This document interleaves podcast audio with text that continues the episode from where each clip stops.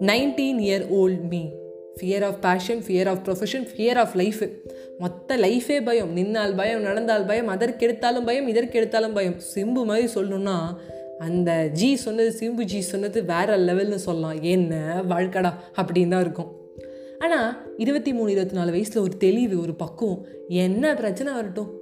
Fear of life ஆகுது fear of passion ஆகுது எதை இருந்தாலும் இக்னோர் நோ ப்ராப்ளம் அப்போது சின்னதாக ஒரு எக்ஸாமில் ஃபெயில் ஆகிட்டாலோ இல்லை கேட் எக்ஸாம் சரியாக பண்ணாலோ அழுவேன்.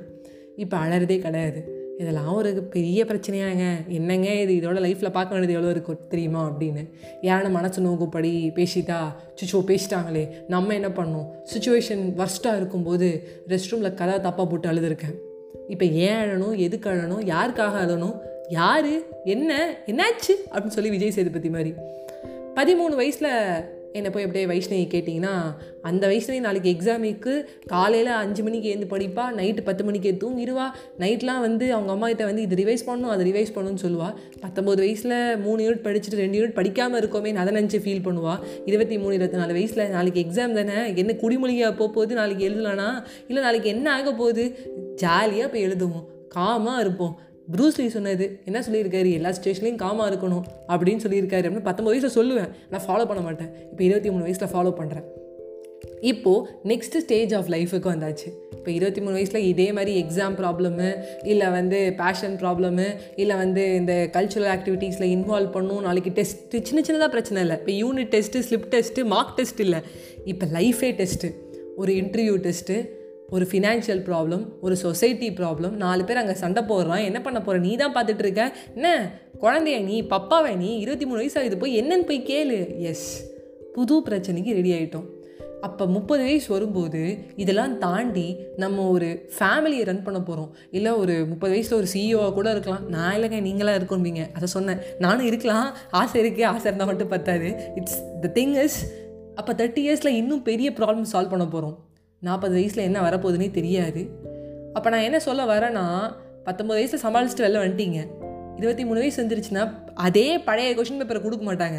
இருபத்தி மூணு இருபத்தி நாலு வயசுக்கு என்ன கொஷின் பேப்பர் இருக்கோ அந்த கொஷின் பேப்பர் தான் உங்களுக்கு கொடுப்பாங்க. அதுக்கு நீங்கள் படித்து அந்த சிலபஸ் என்னென்னு புரிஞ்சுக்கிட்டு நீங்கள் சால்வ் பண்ணணும். என்னப்பா எனக்கு மட்டும் இது வருது? என்னப்பா எனக்கு மட்டும் புதுசு புதுசாக வருதுன்னா ஆமாம் ஒரு ஒரு வருஷமும் ஒரு ஒரு வயசு ஏறுதுல்ல. அப்போ ஒரு ஒரு வருஷமும் ஒரு ஒரு கொஷின் பேப்பர் வரும் ஒரு ஒரு புது ப்ராப்ளம் வரும் ஒரு ஒரு புது சக்ஸஸ் வரும் ஒரு புது புது சந்தோஷம் வரும். பார்த்தீங்களா திக்கி திணறேன். ஏன்னா நான் இன்றைக்கி தெளிவாக இருக்கேன். ஏன்னா இன்றைக்கி நான் வந்து ரொம்ப ஒரு அழகான விஷயத்தை வந்து தெரிஞ்சுக்கிட்டேன். ரொம்ப வந்து நான் பக்குவமாயிட்டேன் ரொம்ப மெச்சூர்ட் ஆகிட்டேன் என்ன பிரச்சனை இருந்தாலும் சால்வ் பண்ணுற அளவுக்கு எனக்கு தைரியம் வந்துருச்சுன்னு. இது எப்படி வந்துச்சு அப்படின்னு கொஞ்சம் யோசிக்கிறேன். ஏன்னா அவ்வளோ கஷ்டங்களை வந்து தாண்டி வந்திருக்கேன். பத்தொம்பது வயசில் நான் அழாத நாளே இல்லை. அதுக்கு வருத்தப்படுவேன் இதுக்கு வருத்தப்படுவேன். ஐயோ இப்படி பண்ணியிருக்கலாமோ அப்படி பண்ணியிருக்கலாமோன்னு யோசிப்பேன். இப்போ கொஞ்சம் தெளிவாக இருக்கேன். ஆனால் இப்போ புதுசாக பிரச்சனை வருது. ஃபினான்ஷியல் ப்ராப்ளம்ஸ் அதை சேம் டைம் வந்து வீட்டில் கொஞ்சம் ப்ரெஷரு அது பண்ணு இது பண்ணுன்னு கொஞ்சம் கொஞ்சம் புதுசாக வருது. அப்போ ஏன் அப்படின்னு யோசிக்கிறேன். புது கொஷின் பேப்பர் வந்துருச்சு. அதுக்காக நான் படிச்சுட்டு இருக்கேன். நீங்களும் கண்டிப்பாக படிங்க. உங்கள் சிலபஸ் என்னென்னு புரிஞ்சுக்கோங்க. அப்புறம் முக்கியமான ஒரு விஷயம் பிகில் இது ரொம்ப ரொம்ப முக்கியமான விஷயம். உங்களுக்கு கொஷின் பேப்பர் வேறு எனக்கு கொஷின் பேப்பர் வேறு. கான்செப்ட் எல்லாம் ஒரே மாதிரி தான் இருக்கும். எல்லா சிலபஸும் ஒரே மாதிரி இருக்கும். ஆனால் உங்களுக்கான அந்த பேப்பரில் முப்பத்தி மூணாவது கொஷின் வேறையாக தான் இருக்கும். எனக்கு வேறையாக இருக்கும். மற்றவங்க லைஃப்பை பார்த்துட்டு மற்றவங்களுக்கு ஒரு ப்ராப்ளம் பார்த்துட்டு மற்றவங்க இப்படி சால்வ் பண்ணிட்டாங்கன்னு நினச்சி அதே மாதிரி பண்ணாதீங்க. ஏன்னா அவங்களுக்கு கொஷின் பேப்பர் வேறு அவங்களுக்கு கொஷின் பேப்பர் வேறு. எதுவாக இருந்தாலும் நீங்கள் வந்து சமாளிப்பீங்கன்னு சொல்லி உங்ககிட்ட விடைபெறுவது உங்கள் ஃபேட் நான் Ajay Vaishnavi always smile and make other smile life is full of of surprises and miracles. Bye bye, friends.